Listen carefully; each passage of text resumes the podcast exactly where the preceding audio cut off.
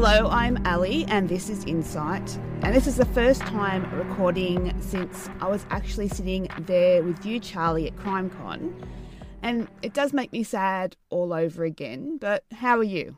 I'm good. I, you know, also miss CrimeCon. It was an amazing weekend. It was super, super exhausting, but it was amazing. Yes meeting other podcasters, other content creators, and listeners really motivated me. So I've been like knocking out a lot more work since we've come back because it was just so motivating to just keep going.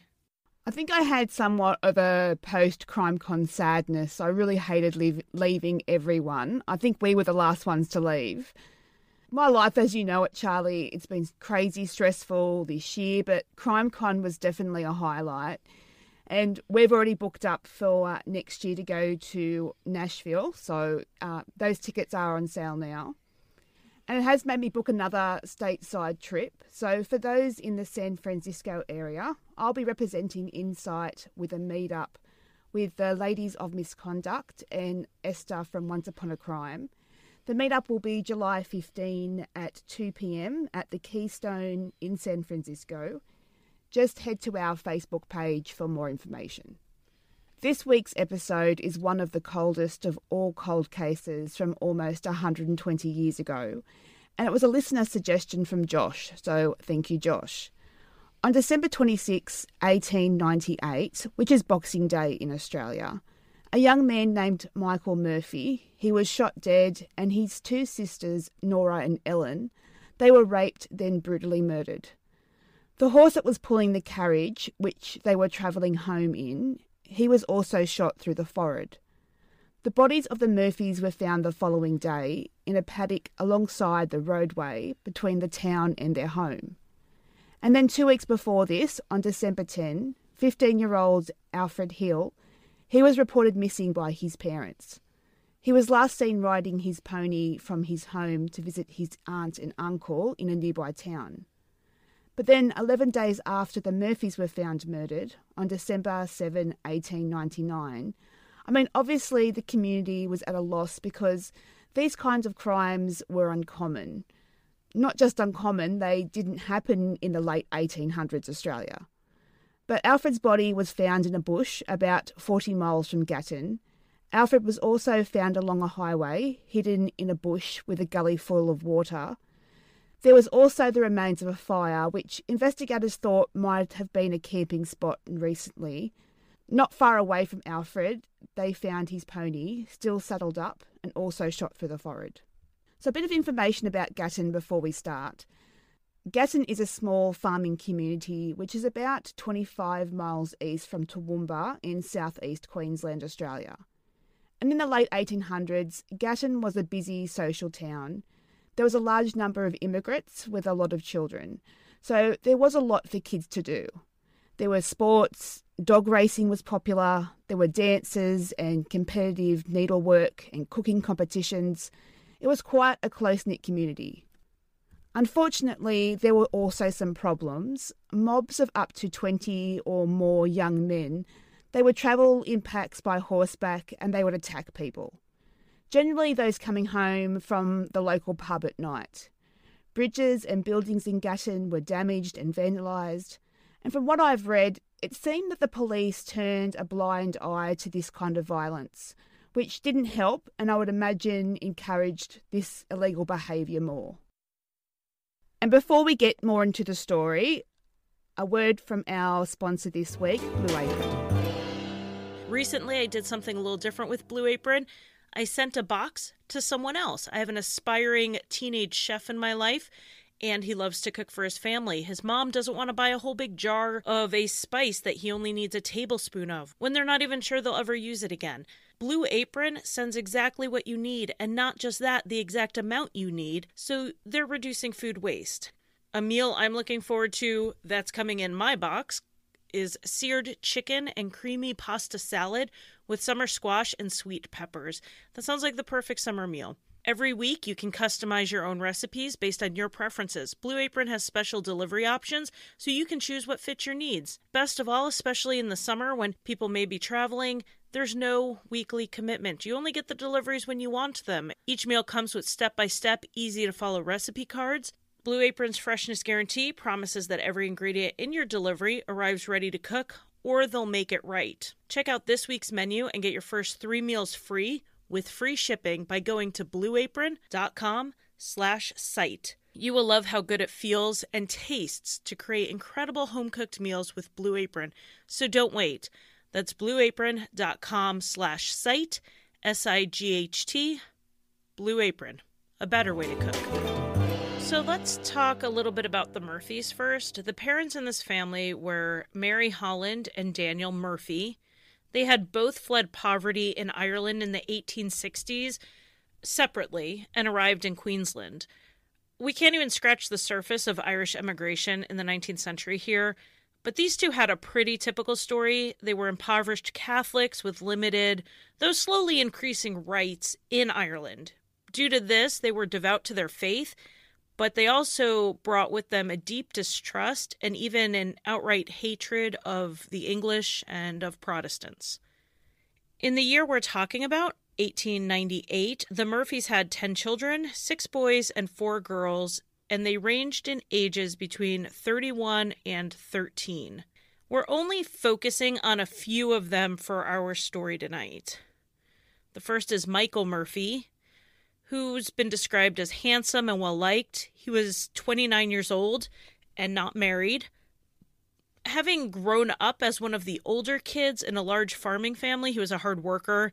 He worked at a local farm in Toowoomba and volunteered part time for the mounted infantry. Second is Nora, who was 27 years old and also unmarried. You could say she was the one in charge at home. She ran the household, organized the day to day runnings of the home. Even though the children at this point were all at least teenagers and most were adults, she was still basically running the home. But she loved doing it, and that's what she did. Third is Teresa, who went by her middle name Ellen. She was 18 years old and she was also unmarried. She had left school at 16 years old and was still finding her place in the world and her place even in the family, but she was described as an exceptionally bright and likable teen. The family lived in a rented farm six miles south of Gatton. The parents who arrived in Australia as impoverished immigrants had built up their life and their family. They were financially comfortable and they were well respected within their community.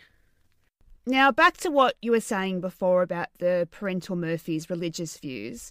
Their eldest child, Polly, she had recently married a Protestant named William McNeil. And to make matters worse, two months after the wedding, Polly gave birth to a child. Now, I'd say it's a fair call that everyone here knows the birds and the bees and how long it takes to grow a baby. So, Polly was excommunicated from her family for a while due to bringing shame to the family for not only marrying a Protestant, but also having sex before marriage. Then, two years after the baby was born, and not long after the birth of Polly's second child, a tragedy hits. Officially, it's believed that Polly suffered from a stroke or another severe injury that was caused from falling out of bed. And this caused a permanent disability where she couldn't walk. She was paralysed down the left side of her body. But because of this, the Murphys put all their negative thoughts aside and took the family in.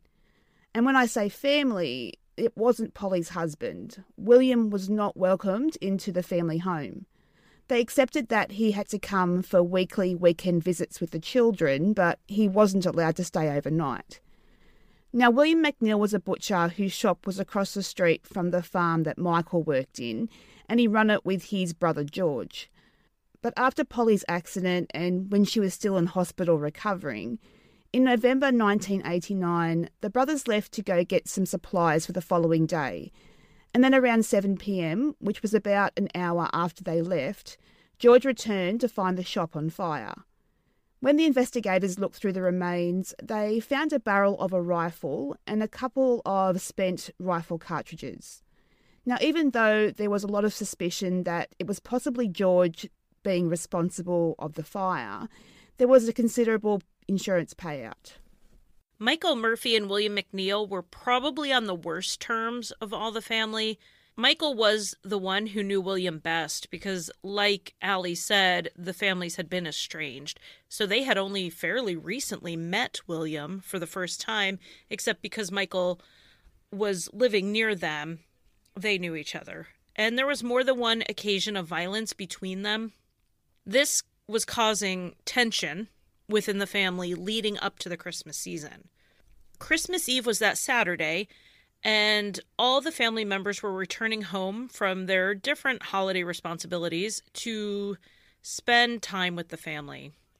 There was some significant effort for Michael and William to just not cross paths on this night, but that's not really easy. In addition to the Murphy parents and all of their children. William was there, as well as the two grandchildren.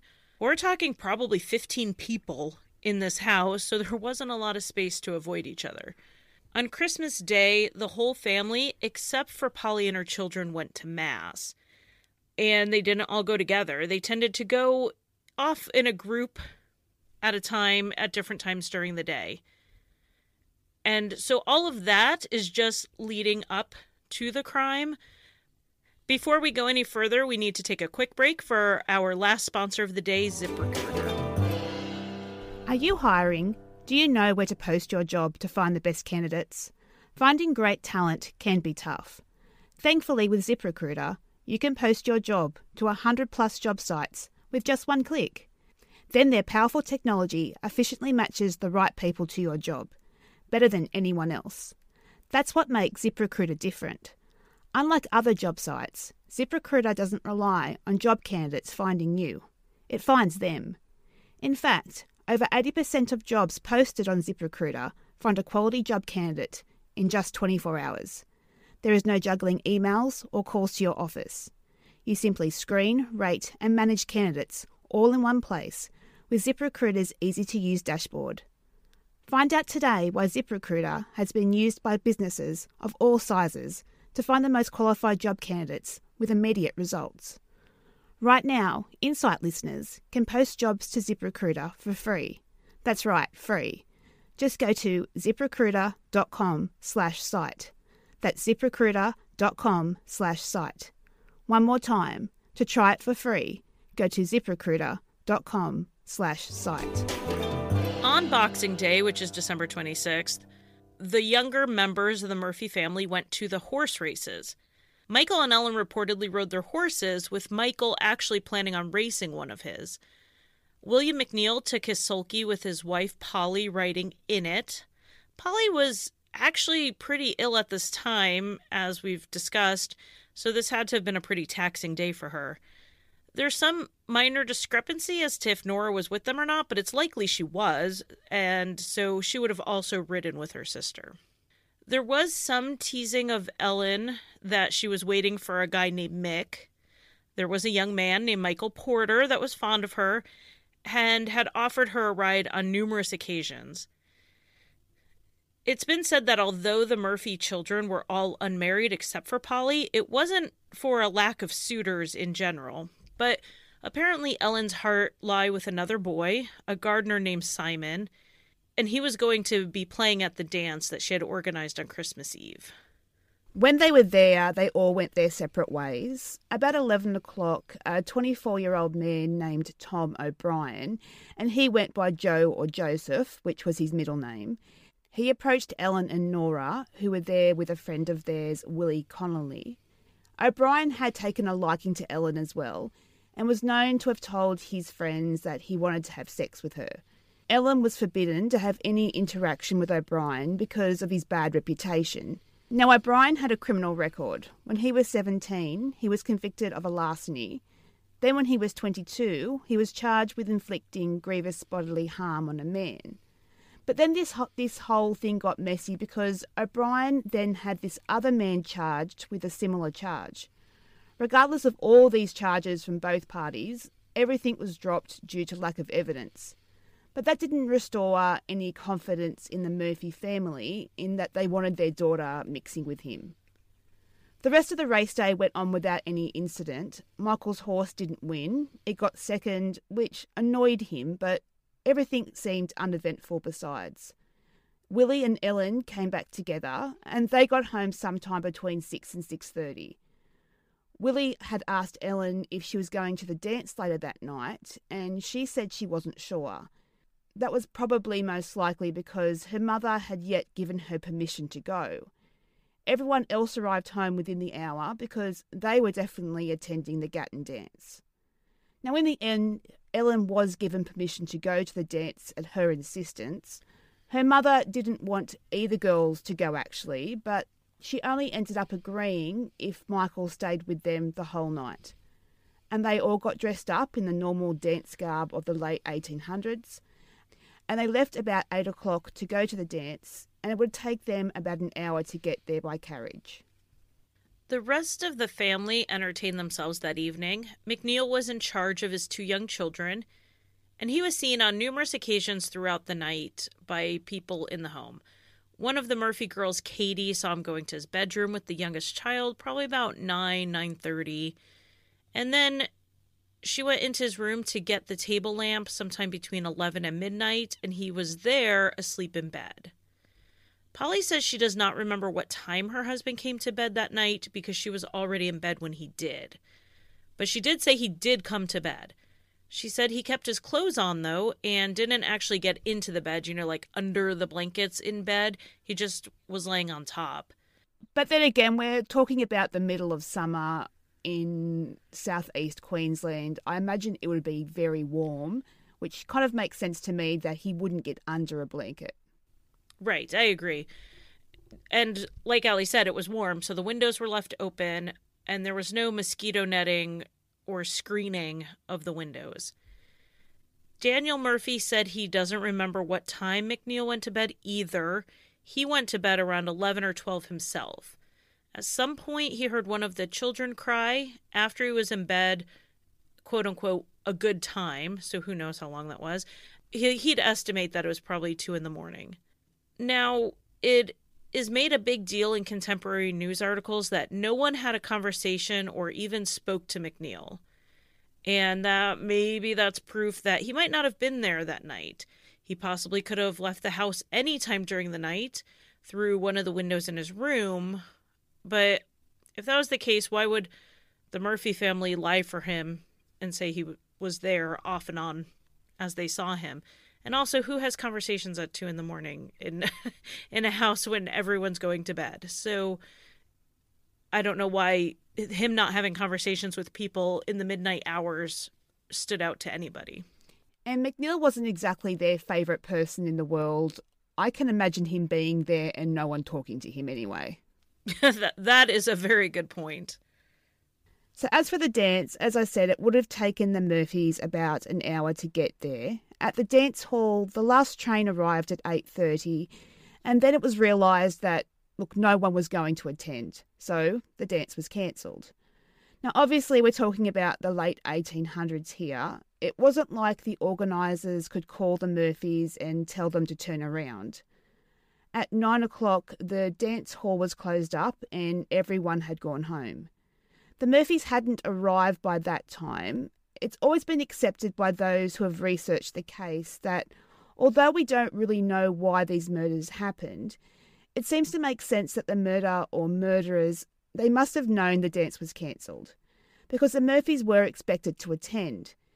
And it would have stood out in the small community if the dance went ahead and they weren't there. At 5 a.m. the following morning, Daniel Murphy was the first to get up and he went out into the kitchen and he noticed that no one else was awake, which was unusual. It was especially noticeable when he saw the horses weren't out in the paddock yet. That's when he realised that Michael, Nora, and Ellen they hadn't gotten home the night before. He woke up the other men in the house, including McNeil. McNeil was concerned about his cart, which the trio took that night. He was concerned that it had broken down because it was an old cart the rest of the family didn't seem concerned though, but he pushed it, and Mary Murphy, the mother, she agreed that someone should go out there and look for them. And since the rest of the family thought everything was going to be okay, that responsibility fell back on McNeil. Now, there are three ways to get to Gatton from the Murphy farm, according to McNeil. And these involved either going past a creek, which is the back way, going past more farms, or going down and around the local cemetery, which is accepted as the more common way that people would have traveled. But that morning, McNeil chose the back way past the creek. I don't know that you could read a whole lot into that because this path did take him past the creamery where the workers there knew Michael and the girls. And so this allowed him to ask people around there had they seen them, which no one had. He would later report that he was only about 15 minutes from the town when he noticed on the surface of the road the marks of a vehicle that he recognized as his own because the cart he had loaned them was older and one of the wheels wobbled and left a pretty distinctive track. These tracks came from the direction of the town and appeared to veer gradually from the road towards the gateway of a paddock on the left hand side coming from Gatton. So McNeil turned around and he retraced these marks.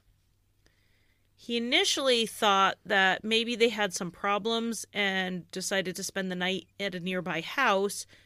He went down into the paddock and looked around for a house, but he couldn't see any. So he decided to follow the tracks into the paddock instead, and these tracks went in for about half a mile.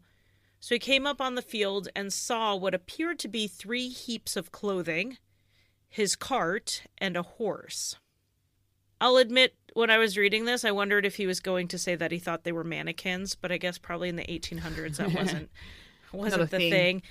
But this time he thought that they were asleep, which I guess is the second thing people think. He thought that maybe they had trouble getting home.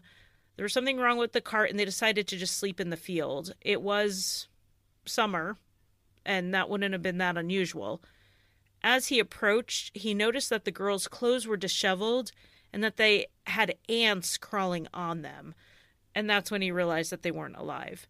He later reported he stopped three feet from the nearest body, which he originally thought was Ellen, but it actually turned out to be Nora.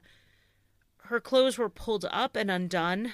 McNeil reported that he didn't get any closer, he didn't inspect the other bodies, he just got back on his horse and rode to the police station. Now, as there was only one police officer at the station, and at this point, no one knows what has happened. Was it an accident? Was it murder? Was the murderer still there? The police officer arranges the owner of the nearby hotel and three of his workers to come along to help. Remember, this is something that happened in the late 1800s. We don't have contamination of a crime scene to worry about. We don't have crimes like this normally anyway. There is no forensics. There is nothing like that that would be at the forefront of the investigator's mind, but the six men go back to the crime scene. The positions of the bodies formed a rough triangle. We know that Nora was the first. She was lying on a rug. She had suffered a massive blow to the left side of her head, which had shattered her skull. She was lying face down, but it was evident from the damage to her face that she'd been cut with a knife. Her hands were tied behind her back with a handkerchief, and as you said before, Charlie, her clothing had been undone and pulled up. Michael and Ellen were almost lying back to back, only about two feet apart. Ellen had also received a massive blow to the left side of her head. And also, like Nora, she had her hands tied behind her back with a handkerchief. But unlike Nora, her clothing remained intact. However, semen was found on both the girls' underwear, which led to the belief that both were raped. Now, before I go any further, there were other reasons why there was a belief that the girls were raped, and these are talked about in detail in the Gatton Murders book. And there's also graphic details of all three victims' injuries. However, it was difficult enough for me to read about them, let alone talk about them here today, and it really isn't necessary for the story for either of us to talk about them in more detail. However, I will put links up in the usual places for where you can buy the book if you want to know more for yourself. Michael was killed the same way by a massive blow to the left side of his head. His hands weren't tied, however, there was some discoloration to his wrist, and that did lead to the belief that his hands were tied up at some point. He was holding a closed purse with some change inside. Semen was also found on Michael, and due to other injuries found on him, the police at the time believed that he was also raped. However, due to lack of forensics back then, obviously there was nothing done to see if it was Michael's semen or not. And I did read that even in non fatal spinal injuries, a man may ejaculate. So it's possible that the semen was Michael's and it was just a byproduct of the injuries causing his death. Now, there was some debate if Michael was indeed hit in the head like the girls or shot because there seemed to be a small bullet wound near his ear. But the original autopsy couldn't find the bullet and there wasn't any exit hole, so it was decided that he was killed in the same manner as the girls by a massive blow to the head. And at the third point of the triangle, about 30 feet from where Nora's body was found, was the cart with a broken right shaft. And beside the cart, with the harness still attached, was the horse. And that horse's name was Tom, and he was found with a single bullet wound to the forehead that wound would have killed him instantly, if that's any consolation. William McNeil didn't stay at the crime scene for long. It wouldn't have been more than five minutes before he returned to the Murphy farm to tell the family of the discovery. He got back to the Murphy farm. It was about 11 a.m. by this stage. McNeil was later described as being excited and restless and walking about rapidly. But look, I don't see anything wrong with this. I think adrenaline would have played a big part at this stage, and I don't see anything suspicious with his behaviour. The police officer who was there, I don't think we mentioned his name yet. It is Sergeant Arrell. With the panic and the rush he left the station with, he didn't take his notebook with him to record anything. After he examined the bodies and the crime scene for about a half hour, he returned to the station to wire a report to the police commissioner and to lodge a request for an Aboriginal tracker, which we know from even more modern day cases that we've talked about, like William Tyrrell and Azaria Chamberlain's disappearance. This is something that is used to find evidence of someone their directions they may have left or come from, or just possibly more evidence. But before he left the crime scene, Arrell had two of the men there stay and make sure no one else would go near the bodies. He marked his request to the commissioner as urgent, but after not hearing back for about two hours, he returned to the paddock. When he got there, we basically have a Villisca axe murder situation. If you remember from that story, it was a gory murder in a small town, and just like in Villisca, in this case, the news spread quickly, and crowds arrived to look and investigate the crime scene for themselves.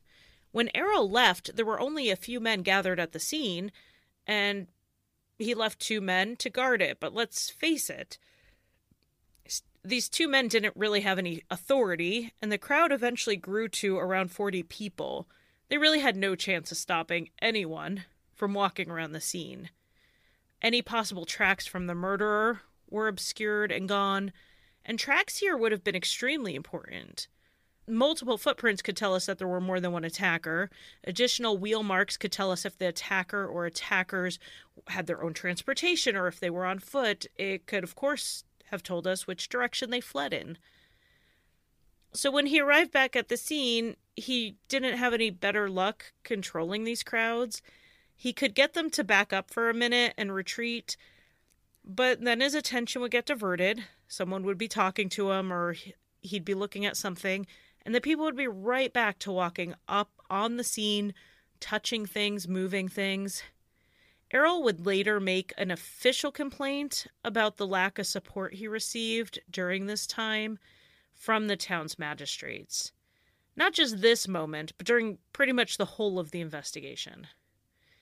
Equally frustrating, he did get his notebook when he had gone back to the station, and he did take notes when he got back to the scene, but his notebook would later go missing and it has never been found. During the search of the crime scene, there was some items found and recorded. A canvas shoe was found in the mud nearby, and there were hints that this was the big breakthrough to solve the case, but nothing ever came of it. Close to where the Murphys were found were also a short piece of fishing line, a small black tin button that seemed to be from a button from a pair of pants, a lead pencil that was issued from the local railway, a heavy branch that is believed to be the murder weapon, and of course the bullet casing of a 380 cartridge that was most likely from when the horse was killed. Now, the reason the Commission's Investigation Bureau, or the CBI, the reason they never responded to the urgent request was there was a belief that this was actually a hoax. And by the time it was confirmed that this is the real deal, it was several days later before the CBI arrived in Gatton. And it wasn't until January 5, so almost two weeks after the murders, that the CBI took over the investigation. And setting all this up in a small town was a massive task because of the equipment they needed. They weren't fully operational for almost another week. So we're talking, what, two and a half, three weeks that had gone past without a fully functional investigation. Add on to that the missing crime scene notes and the contamination of the crime scene. The whole thing was a mess from the beginning. And this all caused panic and unsettle within the community. They saw it as a lack of protection the police were providing them. Things were already unstable because of the gangs of young men causing mischief, and there were some thoughts that one of these gangs were responsible for the murders especially when they were asked to cooperate by lending horses and searching, and they refused to assist the investigation. They weren't the only ones who refused to assist. The Murphys themselves refused to help the investigators. The investigators even attempted to hire their horses, only for them to refuse. They were really distancing themselves away from the investigation. When the Murphys were later questioned about any enemies or what they thought might have happened, both parents would have referred to the murderers in the plural, meaning they did believe that there were more than one. They both said they knew who was responsible but refused to name names, and they believed the lives of their other children, perhaps themselves, were also in danger. And quote unquote, they did not want any more lives lost over the affair. What affair, we'll talk about that in a bit. The CIB were not happy with the cause of death of Michael Murphy and they questioned the method of the autopsy. They ordered Michael's body to be exhumed for further investigation. And because of the Murphys' indifference, I guess you might say, to the investigation, it must have taken all their powers of persuasion to get them to agree to even do this. I mean, an exhumation can be a pretty big deal for a lot of people. But they agreed, and in the second autopsy, a 380 bullet was found, which was the same type of bullet that had killed the horse. Being that he was the only one of the three shot, I personally believe that he was shot first to subdue him so the attack on the women wouldn't be stopped. I mean, he was a 29 year old farm worker and a distinguished infantryman. He would have fought back so I think doing the second autopsy and finding that bullet was very important to understanding how this attack happened and the sequence of events. So it's really unfortunate that they didn't find it the first time. And it's also a shame that the CBI didn't get involved until so, so long after the fact, because if that was picked up earlier, I mean, who knows what difference it would have made. Of course, the police received thousands of letters from the public during the investigation. Some were anonymous, some were signed, and there was the usual parade of psychics describing the murders in detail and where they could be found. The newspapers got a hold of these letters and they would publish them. There wasn't a lot of movement in the investigation, but the public was obsessed with the details of the case. And I think we see that today with the 24 hour news cycle they only have so much to report, so they really have to stretch it out. These letters gave them something to report, no matter how far fetched they were. And I assume selling papers is the main reason these letters were made public, but it also put a lot of rumors out there that then had to be sifted through. At least 17 letters were received with the theory that there were an incestuous relationship going on within the Murphy family. And the main target of these rumours were pointed towards the father, Daniel Murphy. And I mean, this would be reason alone for me to say that I understand why the Murphys would close ranks and not cooperate with the investigation. because of the unfair and unfound scrutiny placed on them and the little protection the investigators provided to the family. And this incest theory was further supported by the media by the report of a witness who claimed to have heard a woman's voice scream, Father, at the same time and from the same direction as the shots she heard on the night of the murders. I also think that some of the people who believe the incest theory believed it because they had all these adult children who were not married, and that the family seemed very anti them getting married, didn't approve of any of their matches. But I was reading, and one thing I have to say about this case, I think you finally broke me. You found a case where there was just too much information for me to process. It, eh, but I was reading what I could of this information, and it seemed that it was really the mom who drove this no one was going to be good enough for her children kind of controlling matriarch yes. thing that prevented them from getting married. But I think that also gave some people weight to the incest theory because why else would a large family not want to be marrying off all these children? And we'll get more into it in a bit, but Michael went everywhere with the girls and they were very affectionate family. That further pushed those rumors. Another theory is that the motive was revenge. It didn't take long for this theory to become one of the more popular ones. Rumors came out that Michael Murphy's character wasn't quite as clean and spotless as the Murphys wanted everyone to believe with their public, pious personas. If that's true, it may be why they took a step back from the investigation as well. Perhaps they did have a feeling what led to this crime and they did not want their family's name embroiled in an additional scandal over it. The rumors were unsubstantiated, but there was talk around town that Michael and his brothers were getting local girls pregnant and then refusing to marry them, which doesn't mean a lot today, but in 1898, in a religious community, it meant a lot, a, a whole lot. And it could lead a father or a brother, perhaps, to get revenge. So, one of these women who gets brought into this was named Katie, and she had two older brothers. However, by all reports, Michael did offer to marry her. It was the rest of his family that was against the pairing. Mrs. Murphy disagreed with pretty much every pairing of any of her other children. That's why she had all these unmarried children. So that wasn't surprising that she objected. Unfortunately, Katie died in what has been recorded as a fit, possibly related to epilepsy. So we're going to get a little deeper in the mud here with the rumors. Being pregnant and unwed was looked down on at this time. Michael was unable to convince his family to approve the marriage.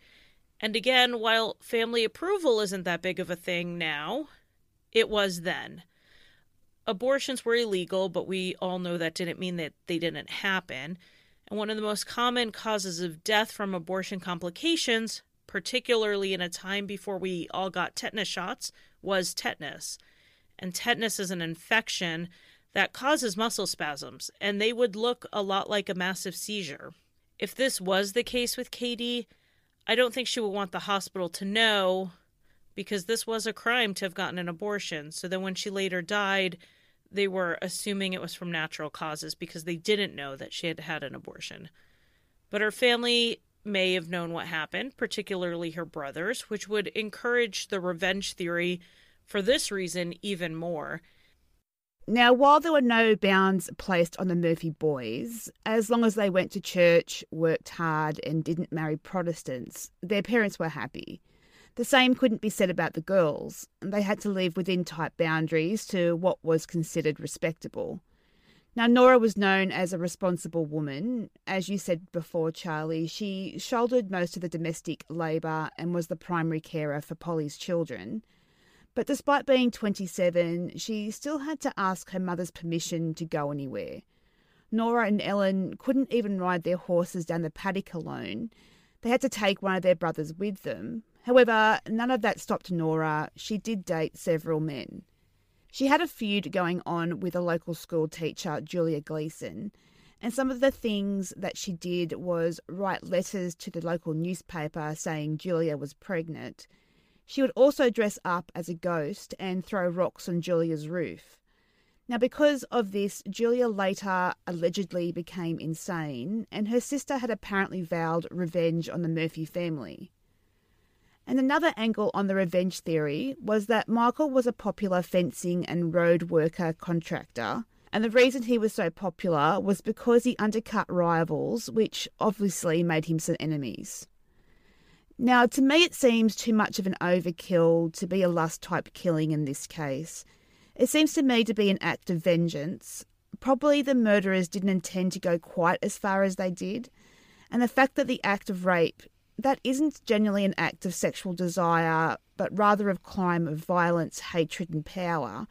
To me, this seems like another form of violent revenge. So I do think revenge is definitely a plausible theory in this case.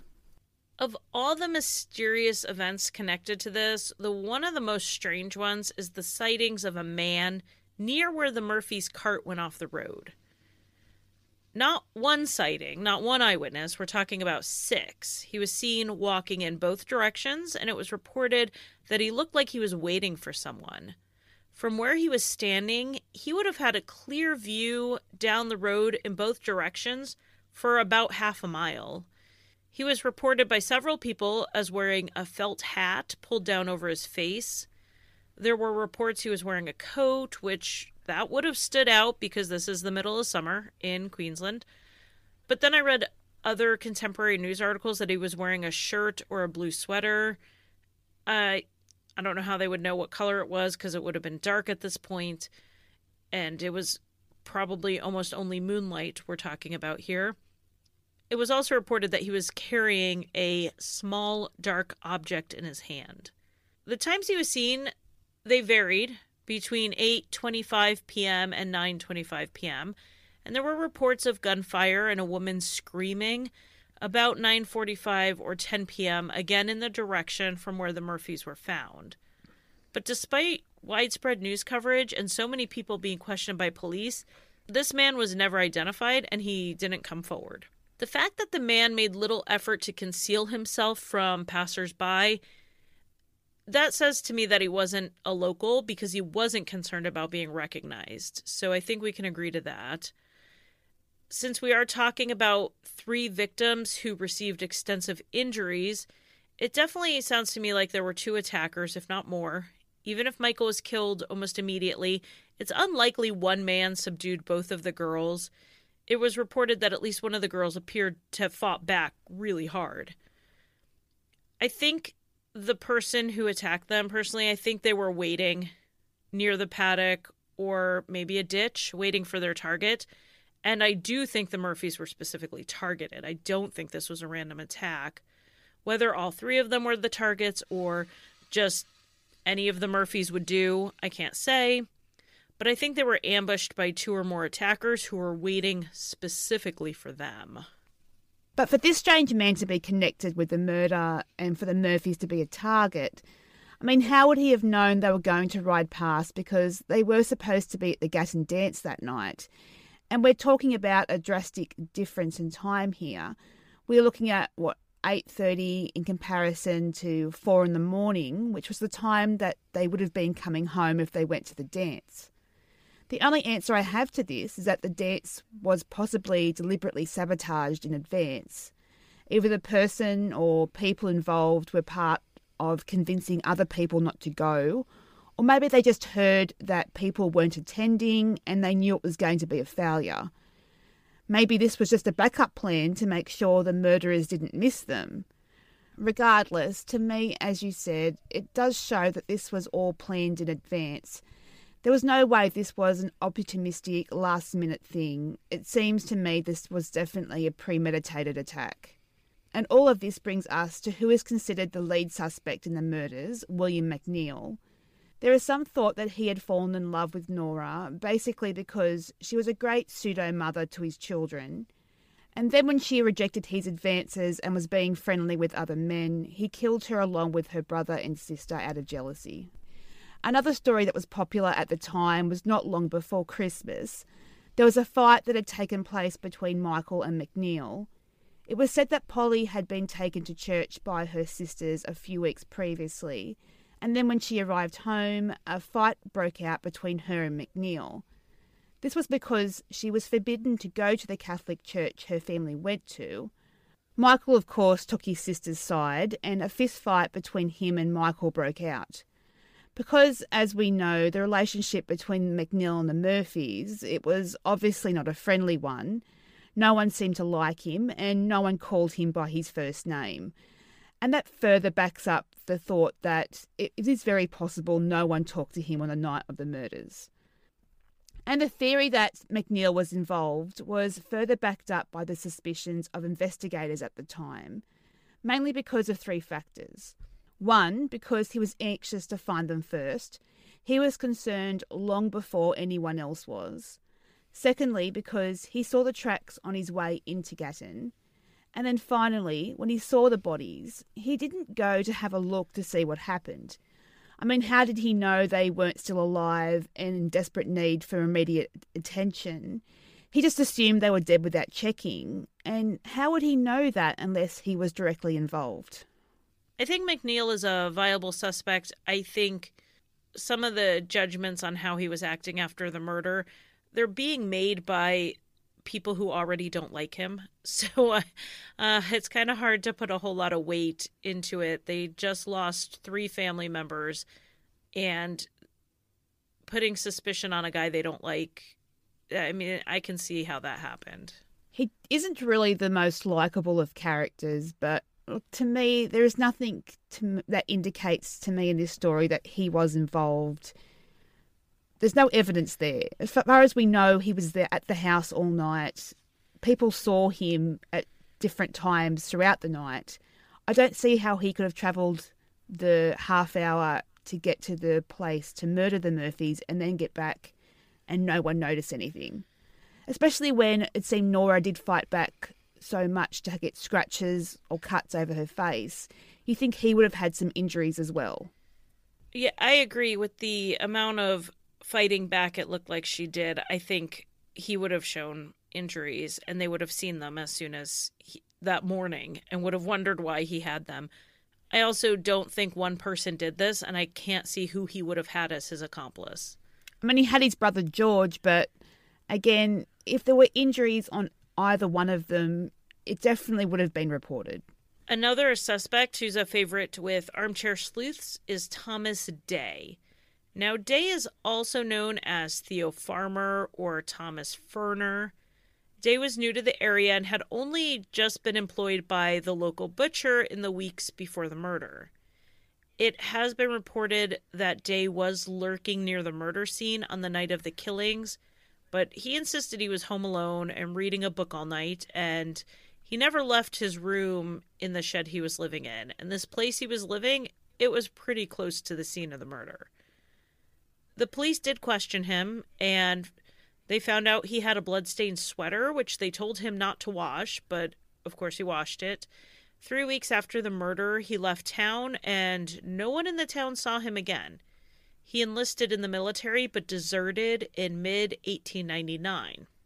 He resurfaces on the records in 1900 when he was admitted to Sydney Hospital, and he was admitted under the name of Thomas Ferner. He later died from a self inflicted gunshot wound to the head.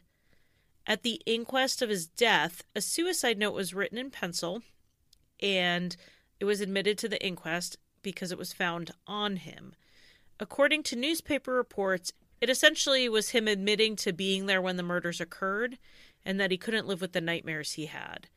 He also mentioned that the case was meant to be kept quiet among the police. So, was he implying he had some knowledge of a cover up? I mean, maybe. Now, there was another murder that happened in Oxley, which is about an hour from Gatton.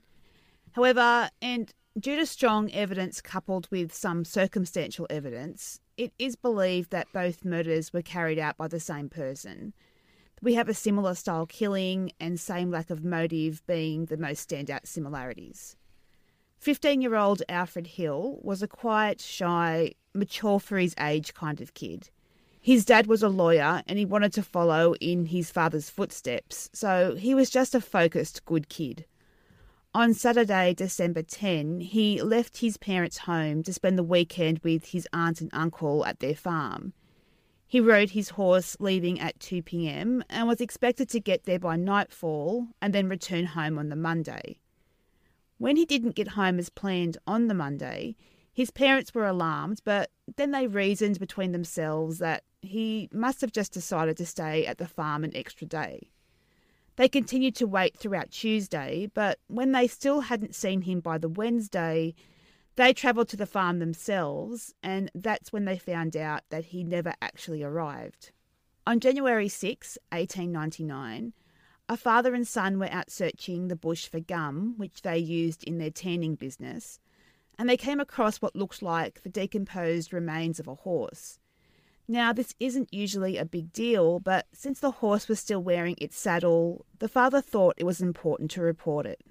The following day, the body of Alfred Hill was found 200 yards from his horse.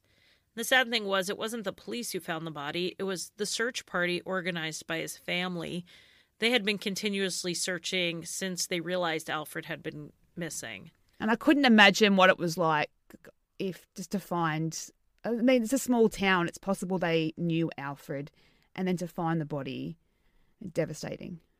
It's pretty likely whoever found him knew him. He was found near a camping group which was screened from the road by dense bush. Alfred was covered thickly with branches and was described in contemporary news articles as being so badly decomposed that his head had separated from his torso. It was evident that he had been shot, and it was behind his right ear, just like Michael Murphy. And just like the Murphy murders, the horse had been shot through the forehead a difference here. His clothing was undisturbed, and he was positioned in a certain way with the straw hat tucked under his arm. There was no sign of any sexual assault being committed. There was an arrest in this case. Edward Wilson was a middle aged homeless man who was known to be out shooting birds in the area at the time Alfred was suspected to have been murdered. He admitted as much to bar patrons soon after that he had been in the area. He was arrested and tried for the murder. But due to the lack of evidence, and by lack of evidence, I honestly mean no evidence, the Crown had nothing. They accept that he was in the area shooting birds at the same time, and that's how they tied him to the crime. But he was found not guilty, and Wilson's case also remains unsolved over a hundred years later. Look, I'm not convinced these cases are linked. Besides the gunshot wound, nothing else matches up to me. The Gatton murders do seem more personal, and Alfred could have easily been a random robbery gone wrong or a wrong place, wrong type type scenario. A big thing that stands out to me is that Alfred's murder was a single gunshot wound. What happened to the Murphys was extremely, it was an extremely violent attack. Yes and so they don't seem to even be coming from the same type of murderer, let alone the same exact person. We're, we're talking three grown people versus a teenager. Exactly. But look, I don't know. This whole thing, it does scream out to me of someone who was possibly killed before. The ritualistic positioning of the bodies and the overkill, as well as an unnecessarily killing the horse, I just don't think it was this person or persons first killing. And as I said, I'm not convinced it was the same killer or killers in the Oxley murder, but I definitely think the Gatton murderer had killed before, or at the very least committed some kind of sexually motivated crime. It feels like an escalation of sorts to me. This case, as I was reading about it, and reading the various theories because we just talked about the most popular suspects, but it seems every few years a new author, a new blogger will publish a new article or a new book laying out their evidence of a new suspect. So it feels a lot like the Jack the Ripper style case. Yes. That we're too late for evidence, we're too late for confessions. We'll likely never know what happened, but we do have people out there who are still sifting through the information and trying to come up with a logical deduction of who it is. And and since I mentioned Jack the Ripper, I'm going to say it. There's a book coming out that will lay out the case for Thomas Day being the culprit of the Gatton murders and also being Jack the Ripper. Of course. So maybe both mysteries have the same solution. Who knows? But this case is very much a Jack the Ripper case where there is a new suspect or new deductions made from old evidence on who did it coming out every few years. It, like I said, Allie pretty much broke me with this case. There was just too much information. There is a very, and I'll say thorough, but I don't know if that's the right word, but there's a very thorough website about the Gatton murders that Oh, I will link to in the usual places, but you can easily get you can easily get lost in that for months. Okay, so some thank yous. Firstly, to our patrons on Patreon. Thank you to Margaret M, Jake and Sam, Christy H, Morgan C, and the fabulous and amazingly talented Nina from the Already Gone podcast, who, Charlie, you already had the pleasure of meeting before, but I got to meet Nina for the first time at CrimeCon. And she is honestly one of the nicest people in podcasting. She had an already gone tote that an equally as amazing listener who flew all the way from Australia with her mum, Fran. So, hello, Fran. Fran was admiring this tote and Nina just gave it to her. And that's just typical of the person Nina is. And then to the beautiful five star reviews. Thank you to Rusty, Sarah X Shines, Brit910, Sean Boyley T. Tukey, and Robin Gospel Hymns. You guys are the best. We are on Facebook. We have the page where we post all the episodes and a discussion group, which is exactly that. It's a private group where we discuss episodes, documentaries, other podcasts we listen to, and any other case that anyone is interested in. We are on Twitter where you can chat to Charlie, and that's at InsightfulPod. I post photos on Instagram, and that's at InsightPod. And we both respond to the emails insightfulpod at gmail.com. Now, we do get a lot of emails, and it may take us some time to get back to you, but we do answer everyone. We have a PayPal for a one off donation and a Patreon for an ongoing monthly donation. On Patreon, we do have some great rewards for our patrons, like a monthly bonus episode, stickers, magnets, t shirts, and a lovely thank you card from Charlie. All links for these are on our website, insightpod.com, and you can listen to all our episodes there and read our show notes and access some additional research if you want to read up some more. And finally, it would mean the world to us if you would rate, review, and subscribe on iTunes or your favourite podcast app. It really does help spread the word and keeps us coming back every week. Thank you, and we will see you all soon.